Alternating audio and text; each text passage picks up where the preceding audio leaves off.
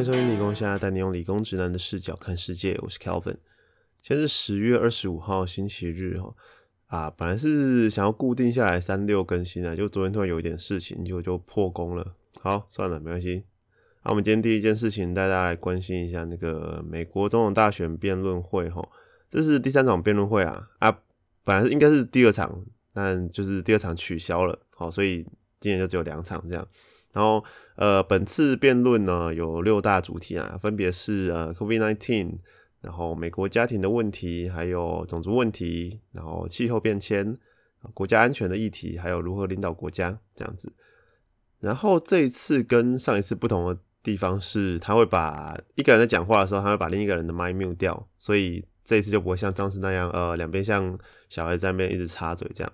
OK， 所以这次整个辩论会的秩序上，我觉得好很多啦。然后虽然看起来还是，呃，他们他们讲的话其实是很常是鸡同鸭讲，然后没有什么交集，就各各顾各的这样讲啊。不过我们还是来稍微关心一下这个辩论会的内容好了。首先是疫情的部分嘛，好，反正大概就是川普说哦，我们非常认真处理那个 China virus， 然后很多地方都控制好了，然后等等等等等，然后拜登就一直说哦，不是，疫情还是非常严重，然后如果早一点做好防疫的话，我们就可以拯救更多的人等等的，然后反正就有后面的议题也是大概都类似这样，就是川普说自己做得很好，然后拜登说不不不，你根本不是这样，然后呃，其实他有说关闭中国航线这件事情啦，拜登说他川普关得很慢，可是我觉得如果是民主党来执政的话，我觉得啊，他应该会关航线的速度更慢一点。啊、他们有讨论到那个经济活动与控制疫情之间的一个抉择这样子，然后川普就比较站在经济那一面嘛，就是说我们不能一直封城一直封城，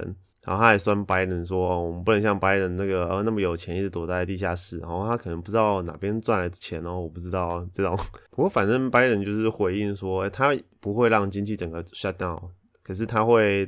反正他会有适度的开放，可是但当然现在不是他执政，所以他讲什么都是对的，我们也无从去质疑他啦。其实我我我先讲个结论好了，其实我觉得这场辩论会看起来，呃，两边是我就算是势均力敌吧。那这样子来讲，其实我觉得对拜登是有利的，因为他现在是民调领先的一方嘛，所以如果是势均力敌的前提下的话，哎，这样子就会继续巩固自己的基本盘，我觉得是对拜登是有利的。然后接下来我们来关心一下，就是那个双方的丑闻的部分、啊、然后主持人就先问说啊，拜登你的儿子那是怎么一回事呢？哦，然后呃，拜登算是有点闪躲式的回答的、啊，哦，他就说哦，他他是讲他自己啦，因为主持人虽然是问他儿子，可是他就他还是回答他自己，他说他做的事情都没有违法的哦，而且他没有拿中国的钱，好，但但这听起来就是很避重就轻的回答嘛，对啊。可是主持人好像就没有再继续追问下去了，这样。那我是觉得哦，你看，诶，他没有做违法的事情，可是有些东西本来就是一个在像买办这种事情，感觉就是有点在灰色地带的事情。其实我觉得蛮特别的一件事情是，如果这种事情发生在台湾，哦，这个人早就爆了，对不对？你看，假设啊，韩国瑜或者蔡英文哦，某一方面爆爆出什么贪污什么东西的，那这种东西一定一定爆掉的啊。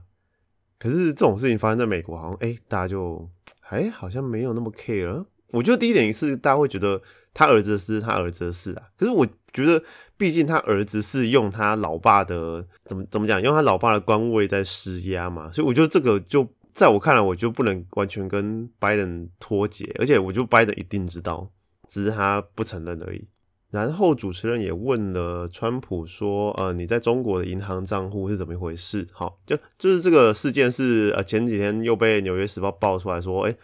川普有一个中国的秘密账户，哦，然后川普就回答说：“哦，那个账户是二零一三年开的，二零一五年就关了。”哦，他说他没有去中国做过生意，然后他在竞选总统前这些事情都结束了，所以他他是干干净净的啊。这个方面呢，呃，我算是相信他的说法啦。毕竟我觉得呃这件事情跟 Hunter Biden 的事情来看，我们以证据量来看的话，诶，看起来确实是 Hunter Biden 那件事情比较像是有这样这样子的东西，而且我觉得两边对于这个问题的回答，川普这边比较正面对决啊，拜登那边就比较避重就轻一点，这是我的看法，所以我觉得我会比较想相信川普。然后呢，这次的辩论也有讲到健保的法案。好，然后他们就在讨论健保这件事情，然后川普就说呃奥巴马时期呢、啊、他的健保就是非常糟的一个方案，然后他们要讲出一个更好的，然后拜登也对他的健保方案呃做了一番论述这样，然后可是川普这个就质疑了一个点，诶我觉得他质疑的算蛮好的，诶你为什么四十七年来他都不做，你执政时为什么都不做，诶我觉得蛮有道理的。诶就是美国的副总统其实跟台湾的副总统不太一样，美国副总统是可以做点事情的，好像是根据美国宪法的规定说副总统就是参议院的议长，好，但是诶其实议长他是不能参与辩论，然后也不能提出法案，然后也呃，不能投票，只有在两边平票的时候他才能投出那个关键一票、哦、像是在二零一七年的时候那个 Mike Pence 就有因为参院表决的呃教育部长人事案、哦、结果这个时候同意反对各为五十票，所以他就靠他一票、哦、打破僵局这样子。好，虽然这些权力听起来好像跟总统的职责还是天差地远的、啊，但是我觉得美国的副总统对于他们整个党的运作肯定还是有影响力的，所以川普提出这个质疑我觉得蛮好的，就你执政这么久，诶那你讲了这么多好听的，为什么你执政的那时候不去做，你一定能影响奥巴马，你一定能影响民主党，那为什么你没去做，对啊，是不是在打假球、哦、对，我觉得这个质疑还不错。然后他们也有在讨论纾困计划的事情啊，然后川普说哦都是 Pelosi 不愿意通过啊，然后他说但我觉得我觉得确实现在看起来有点像这样子，就是现在看起来比较像民主党在卡这个纾困案、哦、因为讲真的他们可能不太想要让就是这个纾困案在川普任内通过、哦、他们不想要把这个变成川普的政绩，然后大家就会可尤其是在选前啦，可能大家就会觉得说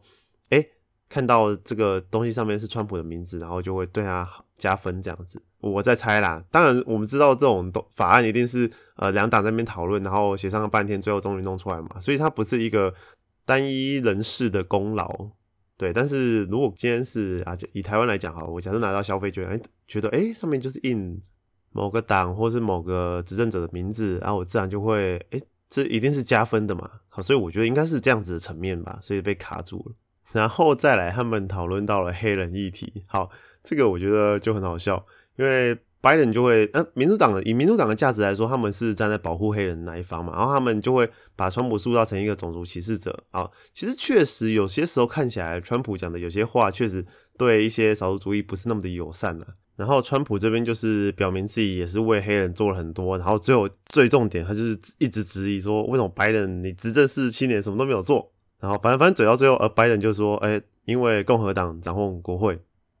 哦，好，对，然后就尴尬了一下，这样。嗯，哦，我刚刚忘记讲一个，就是中国议题，吼，就主持人也有问说：“哎，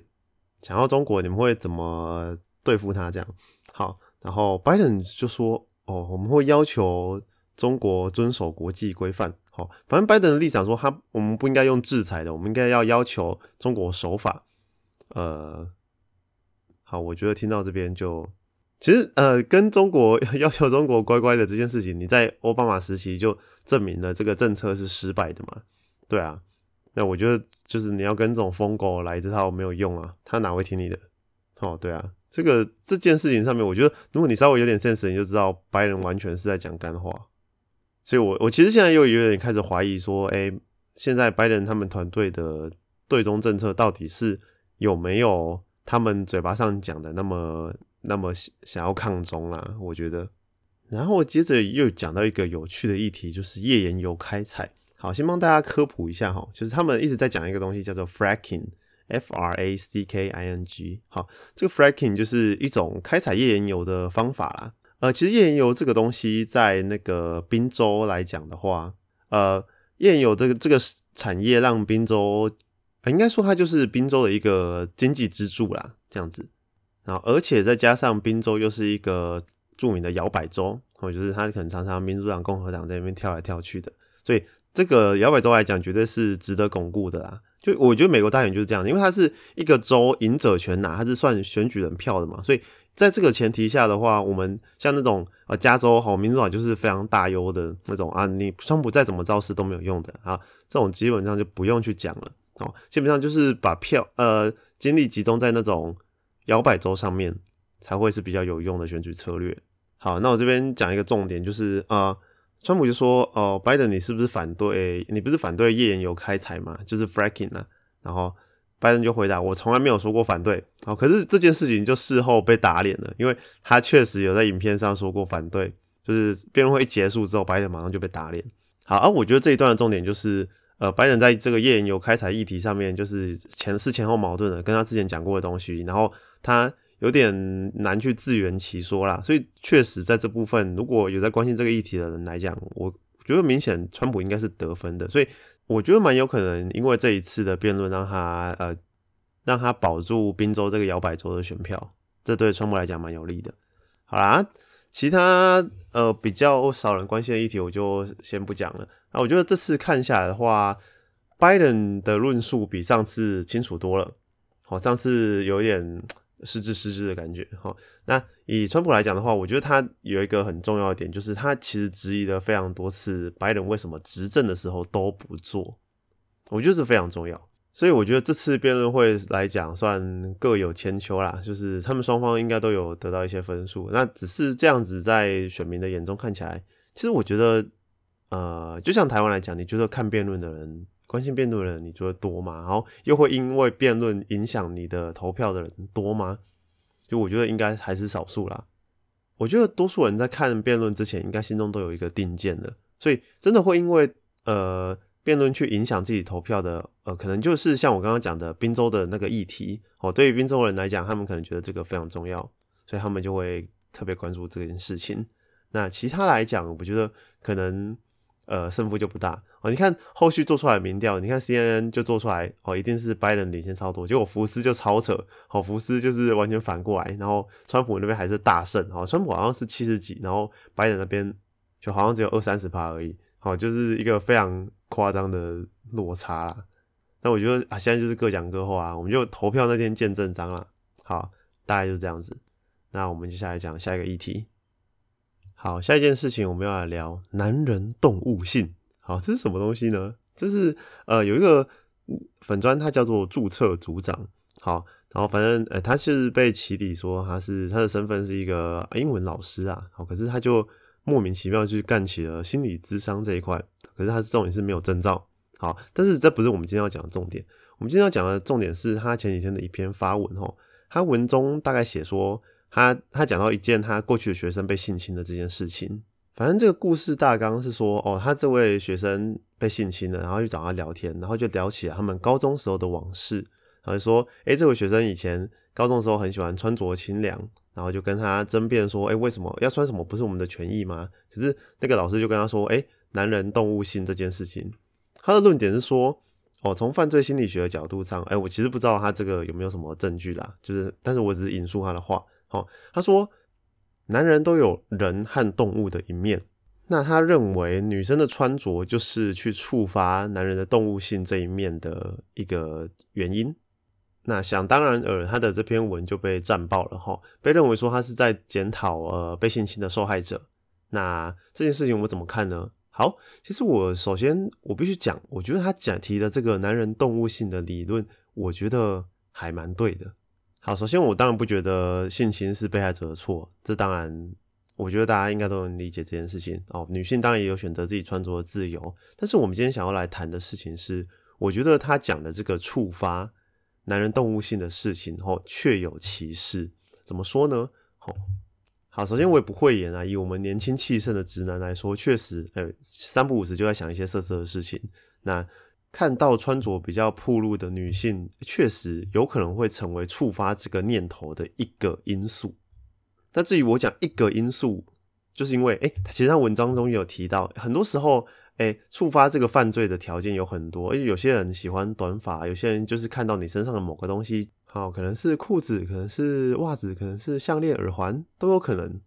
但他也提到一个几率性的问题，其实我觉得以多数人来讲，这些东西可能没有什么特定的吸引力，但是穿着暴露绝对对多数人都有吸引力。所以我今天想要来谈的事情是风险的高低。但是在谈这件事情之前，我必须要再次强调，这整起事件不管是任何性侵事件，绝对都是加害人的错。而我只是觉得他这篇文中的一些想法并不是毫无道理的。好，那我要开始说我的想法了。我今天先举一个例子好了。呃，各位停红灯的时候，哦，你在等红灯变绿灯的时候，你会一看到绿灯就直接冲出去，还是你冲出去之前你会先看一下对向有没有来车？我想大多数人应该都是后者。好，那今天假设你以一个看到绿灯就冲出去的人，可是他今天不小心被对向呃闯红灯的人撞了，那请问这是谁的责任？好，当然是闯红灯的人的错嘛，对不对？可是今天这个受害者他可能受伤，甚至要赔上生命。那如果他在起步前看一下对象有没有来车，这个小动作可以让他避免这件事情，那你觉得他划不划算？其实我觉得不管是性侵的事情，还是我刚刚举的这个例子，还是呃世界上各种受害者的事情，我觉得很多时候有一些事情是可以降低风险，降低发生的风险的。当然我必须再次强调，这是整个社会的问题嘛，就是这是那些没有办法控制住动物性的男人的这个问题嘛，对不对？好，可是你今天要反过来说，好，假设今天有一个检测好了，好，可以检测说，哎、欸，你没有办法控制，那把你这些人全部淹掉吗？当然也不太可能嘛，它就会变成很像有部电影叫《关键报告》，我不知道大家有没有看过，汤姆克鲁斯演的，好，它是大概两千年初那个时候的电影吧。那、啊、这部电影在演的就是它是一个没有犯罪的世界，怎么达到没有犯罪呢？就是它有一个先知，它可以预知到谁要犯罪，而且它并不只是预知犯罪这个想法，它会确实预知到它犯罪的行为。好，那大家觉得这样子的情况下提前逮捕合理吗？它就是在抛出这个议题去讨论。好，我也推荐大家去看一下这部电影，它是汤姆克鲁斯演的啊、哦。我会推荐别人不是因为我是汤姆克鲁斯的脑粉，而是这部电影真的太好看了齁，它剧情非常的紧凑，然后转折也很好，重点是它最后留下一个发人省思的问题齁，它大概也可以列入我人生十大片单里面，改天有机会再跟大家聊聊这部电影好了。好，我们话说回来，我们都知道最理想的情况下是好，不管女性怎么穿都不会有男人想要犯罪齁，男人都可以很克制自己的动物性齁，我们就先暂时以这个词来代替好了。但是问题就是现在的情况还达不到那样子。啊，我觉得这问题的源头是来自于教育。我觉得我们现行的教育体制对于性别教育上面做的还是太少了。就是我们人类如果完全依照本能行动的话，确实就是每天疯狂做爱嘛，对不对？但是我们人之所以为人类，就是因为我们受了教育，然后发展出我们的社会，发展出我们的文明。我想多数的听众可能也都跟我一样，我们没有办法去理解说这些犯罪者到底有什么毛病，可是现在的状况就是他们确实是存在的，就是这个社会还是这么的险恶，还是对女性这么的不友善。我也知道整个社会对于女性的枷锁已经太多太多了，为什么男生出门不需要注意穿着，可是女生却需要？当然这些不公不义绝对都是需要被推翻的，被改正的，但达到那一天之前，我们是不是能做一些什么来让这个风险降低？好，但是我觉得以他文中的这个 case 来讲，不太符合这样的状况，因为他当时也是在一个大庭广众之下，谁会知道自己会被下药，对吧？所以他的说法我当然不是完全认同，当然也不可能套用到每一个案子上面，但是他的某些概念确实是有这么一回事的。所以我认为在这个社会真正达到那个大家都可以自由穿着，不用担心被意淫被性侵的那个时候，在这之前，我觉得我们都可以去对降低风险这件事情做一些努力啦。好，这是我的看法，那我们休息一下，马上回来。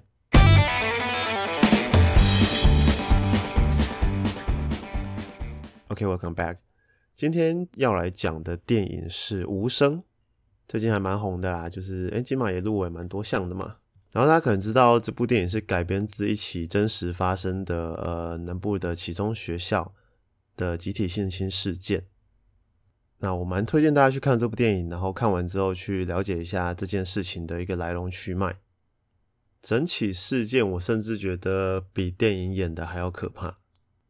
那我们今天就先不谈论这部分，我们今天就专注来讨论电影的部分。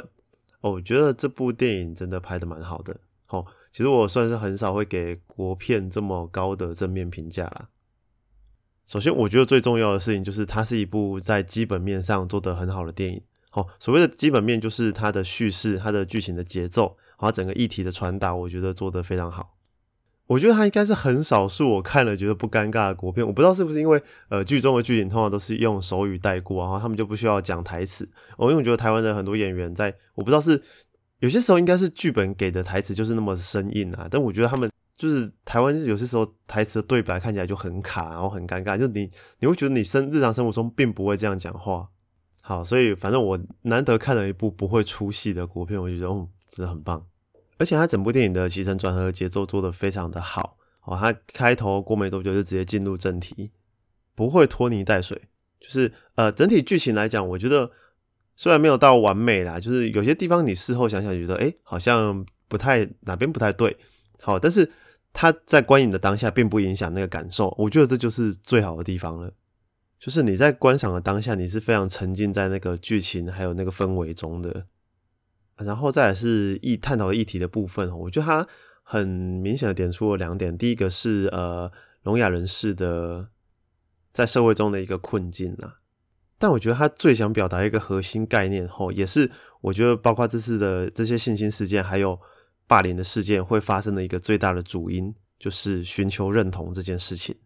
很多时候呃，我们在年纪小的时候不太懂得怎么去求助的时候啊，都会因为某些原因哦，为了不伤和气啊，为了继续跟大家做朋友，去隐忍这种啊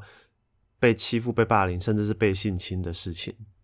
而这些事情又因为他们是聋哑人士，所以更被放大了，他们更难去做求助的动作。诶，就是电影中巧妙安排让男主角是作为一个正义使者的部分，哦，他去负责揭发整起事件，可是在现实生活中我就会想说真的会有这样子的人在吗？其实没有，而也就是因为没有，所以整起事件才会一直一直发生下去，然后到最后变成牵扯一百多人的一个集体性侵的案件。然后我觉得电影也传达出了一个很好的想法，就是很多时候加害者也是被害人，尤其在年纪小的时候，嗯，我们可能很多时候没有办法把痛苦去做一个很好的宣泄啊，这个时候可能就会把它转化成一种愤怒，然后加注在别人身上。这个对于求学过程中心智还在发展的孩子来说是很常见的。好，总而言之呢，我对《无声》这部电影的评价是很高的，我觉得它很符合我心中对这类型电影的一个要求啦。就是其实我想法是这样，我觉得电影毕竟是娱乐产业哦，所以它其实最大一个核心就是你要有娱乐性，所以像这种电影在引人入胜之余，哦，可以把这种议题全部包装进去，我觉得是一个很好的做法。好，总而言之就是非常推荐大家去看这部片。好，真的难得我会推国片哦，所以应该知道它到底多好看了吧。